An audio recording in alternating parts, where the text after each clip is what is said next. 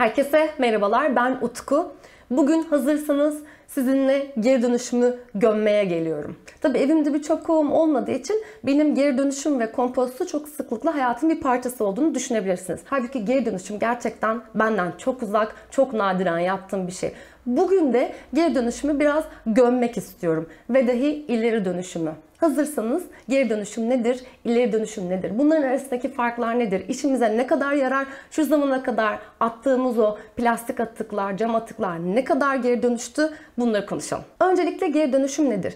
Geri dönüşüm ömrünü tamamlamış ya da tamamlandığı düşünülen bir ürünün başka bir ham maddeye dönüştürülmesi, bir takım kimyasal yöntemlerle bir başka ham maddeye dönüştürülmesi, oradan da bir başka nitelikli ürüne dönüştürülme çabasıdır aslında. Bu geri dönüştürülebilen ürünler nelerdir? Metal, cam, plastik, kağıt gibi ürünler geri dönüştürülebilir. Tabii geri dönüştürmek için bazı kriterlere ihtiyacımız var. Mesela kağıtta şöyle bir kriterimiz var. Kağıdın bir gıda atığına bulaşmaması gerekiyor. Pizza kutuları karşınıza çıkıyordur. İçindeki o gıda atığından, yani yağı dışarıya vermesinden dolayı geri dönüştürülemiyor. Ama ambalaj olarak kullanılan kağıtlar, mukavvalar, kartonlar geri dönüşüme nispeten uygun ürünler.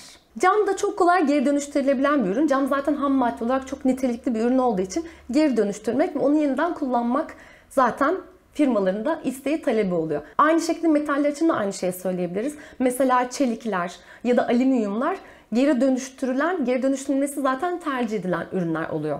Tabii en çok geri dönüşüm deyince aklımıza gelen ham madde plastikler. Bir tane plastik olmadığını, onlarca farklı plastik olduğunu düşünürsek bunları tek tek ele almamız gerekir. Bundan muhakkak daha sonra bahsetmek istiyorum. Birkaç tane basit örnek vermem gerekirse, hayatımızın parçası olan birkaç plastik üzerinden konuşmam gerekirse bugün pet şişe gibi ürünleri konuşalım istiyorum. Şimdi geri dönüşümle ilgili karşımıza çıkan en büyük problemlerden bir tanesi, iki farklı ham maddenin bir arada olması durumunda geri dönüştürülemez bir ürün haline gelmesi. Mesela karton bardaklar, karton kahve bardakları geri dönüştürülemeyen ürünler. Çünkü içinde plastik bir ham madde var, dışında da bir karton ham madde var. Evet, biz ona karton bardak diyor olabiliriz ama aslında plastik artı karton bardak. İki ham maddenin bir arada olması dolayısıyla ne kartoncu onu alıyor ne plastikçi.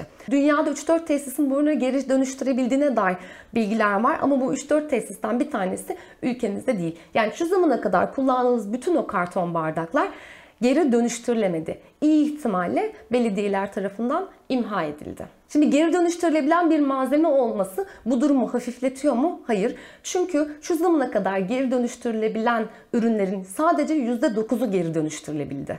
Zaten endüstriyel atıkların evsel atıklara göre çok daha kolay geri dönüştürülebildiğini düşünürsek bizim kendi evsel atıklarımız muhtemelen geri dönüşmedi.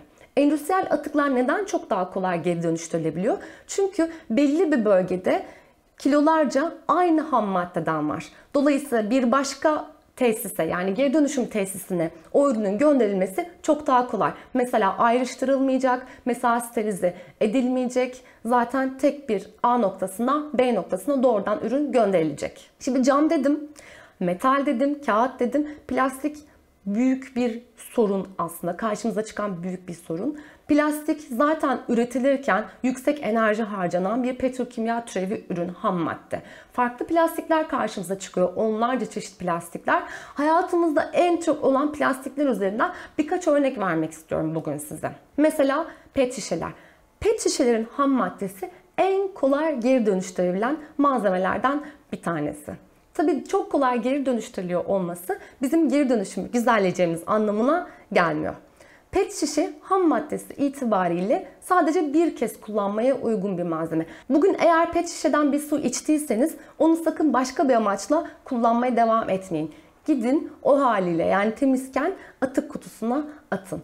Ben ona yeniden su koyuyorum, içiyorum. Ben ona meyve suyu koyuyorum, içiyorum. Süt koyuyorum, çocuğuma veriyorum diyorsanız sakın bunu yapmayın. PET şişenin ham maddesi olan PET'e kolay temizlenemeyen bir ham madde. Yani büyük ihtimalle mikroorganizma üretiyor ve o sizin suyunuza, meyve suyunuza, sütünüze karışıyor. Tabii PET şişeyi doldurulmaz size gelmediği için, yani su içinde beklediği için o mikroplastikler suyunuza bulaşıyor. Ve büyük ihtimalle belirli bir sıcaklıkla size gelmiyor. Sıcaklık yükseldikçe mikroplastiklerin suya bulaşma ihtimali de artıyor. Yani siz su içtiğinizi sanıyorsunuz ama aslında mikroplastikli bir su içiyorsunuz. Bugün bir su aldınız, içtiniz mikroplastikli suyunuzu. Sonra gittiniz o pet şişeyi bir plastik atık kutusuna attınız ve yolunuza devam ettiniz.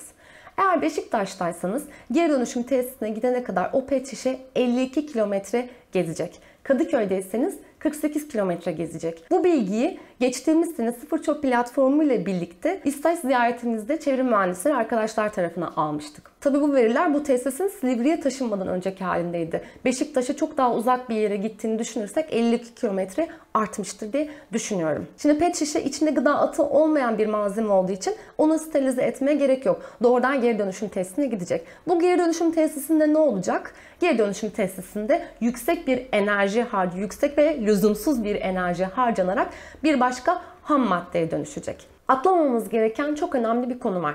Geri dönüştürülebilen plastikler bile en fazla 2 kez geri dönüştürülebiliyor. Ve her defasında daha alt kalitedeki bir ürüne dönüşüyor. Mesela bu attığımız pet şişe geri dönüşüm tesisinden bir ham madde olarak çıktı. Büyük ihtimalle onu polyester lif olarak kullanacağız. O polyester lif ne olacak? Bize polyester bir tişört olacak. Biz onu aldık, giydik o tişörtü. Zaten polyester tişörtleri hiç giymemenizi öneriyorum. Çünkü terlemenizle birlikte kötü bakteriler orada yoğunlaşacak ve kötü bir ter kokusuna neden olacak. Burayı zaten geçiyorum. Ama aldınız ve giydiniz o polyester tişörtü. Geri dönüştürülmüş plastiklerden kopan mikroplastik adeti sıfır yapılan plastiklere göre çok daha fazla. Dolayısıyla o tişörtü üstünüze giydiğinizde mikroplastiklere doğrudan maruz kalıyorsunuz. Şimdi mikroplastikleri ya da bütün her şeyi, maruz kaldığımız her şeyi sadece ağzımızdan oral yolla almıyoruz. Vücudumuzdaki gözeneklerle de o mikroplastikleri vücudumuza alıyoruz. O polyester tişörtü giydiğinizde mikroplastiklere maruz kalıyorsunuz. Aynı zamanda her giyip çıkarttığınızda yeni sürtünmeyle birlikte kopan mikroplastiklere ağız yoluyla yine maruz kalmaya devam ediyorsunuz. O polyester tişörtü giydiniz ve çok çabuk tabii ki kötü koktuğu için çamaşır makinesine attınız, yıkanacak. Her bir madde, yani geri dönüşülmüş plastikten olsun, sıfır plastikten olsun hiç fark etmez. Çamaşır makinesine attığınızda sürtünmeyle ve basınçla birlikte o mikroplastikler kopacak ve kanalizasyona gidecek. Tabii geri dönüştürülmüş polyester liflerden yapılan tişörtlerde bu sayı çok daha yüksek. Yaklaşık 6 kilogram kadar bir polyester kumaşı çamaşır makinesi kazanına atıp yıkadığınızda yaklaşık 700.000 mikroplastiği kanalizasyona göndermiş oluyorsunuz. Yani basit bir pet şişe. Pet şişeye gittim, geri dönüştürdüm. Benim vicdanım rahat diyorsanız vicdanınız rahat olmasın. O mikroplastikler sulara karışıyor, deniz canlılarına zarar veriyor, havada, toprakta, bizim gıdamıza, bütün canlıların gıdasına bulaşıyor. Şimdi mikroplastikler dedim. Nedir bu mikroplastikler? Mikroplastik 5 milimetre büyüklüğünde ya da onun altındaki plastiklerdir. Yapılan bir çalışmaya göre yetişkin bir birey haftada bir kredi kartı büyüklüğünde mikroplastiğe maruz kalıyor. Ve bu mikroplastikler toksik ürünler olduğu için, zehirli kimyasallardan ürünler oldukları için o mikroplastikler vücudumuzda birikiyor ve o tehlikeli toksin etkisini vücudumuzda hissediyoruz. Anne sütünde bile çıkan mikroplastikler durumun ne kadar vahim olduğunu bize gösteriyor. Şimdi deniz canlılarının vücudunda biriken mikroplastikler neye sebep oluyor? Bir kere sudaki yaşamı olumsuz etkiliyor. Beni hiç ilgilendirmez derseniz bile deniz canlılarını tüketiyorsanız sizin masanıza geliyor ve o nedenle o mikroplastiklere zaten maruz kalıyorsunuz. Ben deniz canlıları tüketmiyorum Utku derseniz de muhakkak başka gıdalarla birlikte size o geri dönüyordur. Çünkü bir besin zinciri var ve besin zincirinin parçalarından birisi de biziz. Ülkemizde yapılan bir çalışmaya göre 16 farklı sofra tuzunda yapılan bir çalışmaya göre 16 sofra tuzunun 16'sında da mikroplastik bulunmuş. Ve bu tuzlar deniz tuzu, göl tuzu ya da kaya tuzu. Tabii suda ve toprakta mikroplastik olduğunu biliyorduk ama havada da mikroplastik olduğunu görmek gerçekten şok edici. Bu mikroplastikler beni ilgilendirmez derseniz aslında tam da bizi ilgilendiriyor. Bir kere Akdeniz'i en çok kirleten ülkelerden bir tanesi de Türkiye. Yani önce kirletiyoruz, sonra da kendimiz kirleniyoruz.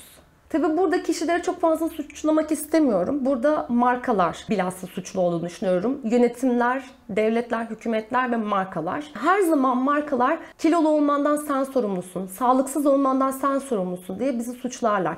Geri dönüşümde yine bizi atmaya çalışıyorlar. Yani bu plastik kirliliğinin suçlusu sensin diyorlar. Tabii ki sadece biz değiliz. Öncelikle onlar suçlu. Markaların bunları sahiplenmesi gerekiyor.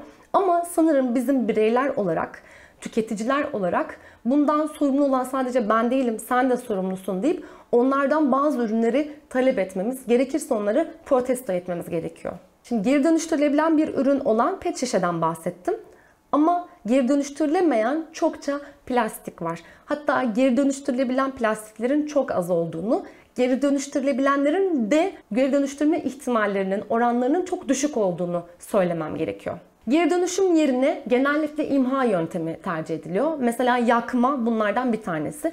Avrupa'da bu yakma işlemi belirli filtrelerle yapılıyor. Ama maalesef son zamanlarda bu plastik atıklar ülkemize gönderiliyor. Önceden Çin'e gönderiyorlardı ama Çin devlet yasaları 2018'de değişti ve plastik atıkları dışarıdan almama kararı aldılar. Avrupa'da tabii ki başka ülkeler bakmaya başladı kendisine. Mesela Malezya bunlardan bir tanesi ve maalesef Türkiye'de bunlardan bir tanesi. Biz bunlara hayır diyemiyoruz. Avrupa filtrelenmiş şekilde imha etmek yerine plastik atıkları ülkemize göndermeyi ve dahi üzerine para vermeyi tercih ediyor. Çünkü bu yöntem onlar için çok daha ucuz bir yöntem. Ülkemizde geri dönüşüm yeterli olmadığı için ki zaten bu ürünler ayrıştırılmış da olmadığı için bu ürünler yakarak imha ediliyor. Ama maalesef filtre olmadan imha ediliyor. Ve İzmir'de, Adana'da, Mersin'de, farklı yerlerde bu imha edilme yönteminden çıkan tehlikeli gazlar en çok çocukları etkiliyor. Geri dönüşüme karşıyım. Geri dönüşüm en son çare olmalı. Hiçbir şey yapamıyorsak geri dönüşümü tercih etmeliyiz.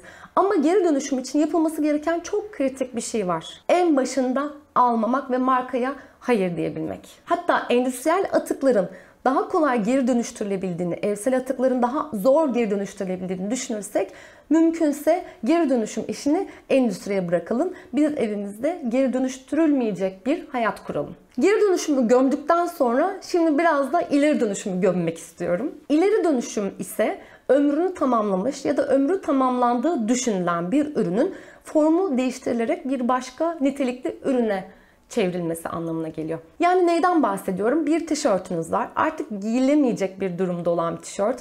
İşte kaymış olabilir, her yeri lekeli olabilir ya da çizikler içerisinde sökülmüş olabilir. Bunu ne yapıyoruz? Biz toz bezi yapıyoruz. İşte buna ileri dönüşüm deniyor. Şimdi ileri dönüşümü gömeceğim dedim ama az önceki örnek çok güzel bir örnek. Çünkü bir ürünü yeniden kullanabiliyoruz. Anadolu'da ve bütün coğrafyalarda ileri dönüşüm muhakkak kullanılan bir şey. Mesela ülkemizde çaput kilimler var. Çok güzel bir ileri dönüşüm çalışması.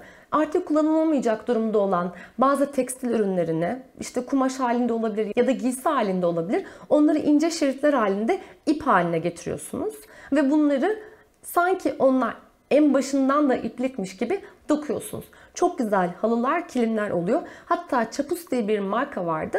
Bu marka çok iyi bir sosyal girişim çalışmasıydı. Çok nitelikli, çok güzel, çok havalı çantalar, kulaçlar yapmışlardı. Yani çok güzel bir ileri dönüşüm projesiydi. Ya da bunun dışında artık kullanılamayacak olan yastık kılıfınızı bezkesi olarak kullanabilirsiniz. Mesela pazara giderken yanınızda götürebilirsiniz. Bir keseye ya da fileye ihtiyacınız yok. Onu kullanabilirsiniz plastik poşetlerini. Ya da benim yaptığım gibi bavulunuzu hazırlarken organize edebilmek için kullanırsınız bu tip ürünleri. Bu da bir ileri dönüşüm çalışmasıdır. Ya da eskiler kullanılmış yağ tenekelerini saksı olarak kullanırlardı. Bence bu da çok iyi bir yöntem. Niye ileri dönüşümü gömeceğim dedim? Çünkü iki farklı ham maddeyi işe yaramaz bir ürün yapmak için birleştiren okul etkinlikleriyle çok fazla karşılaşıyoruz.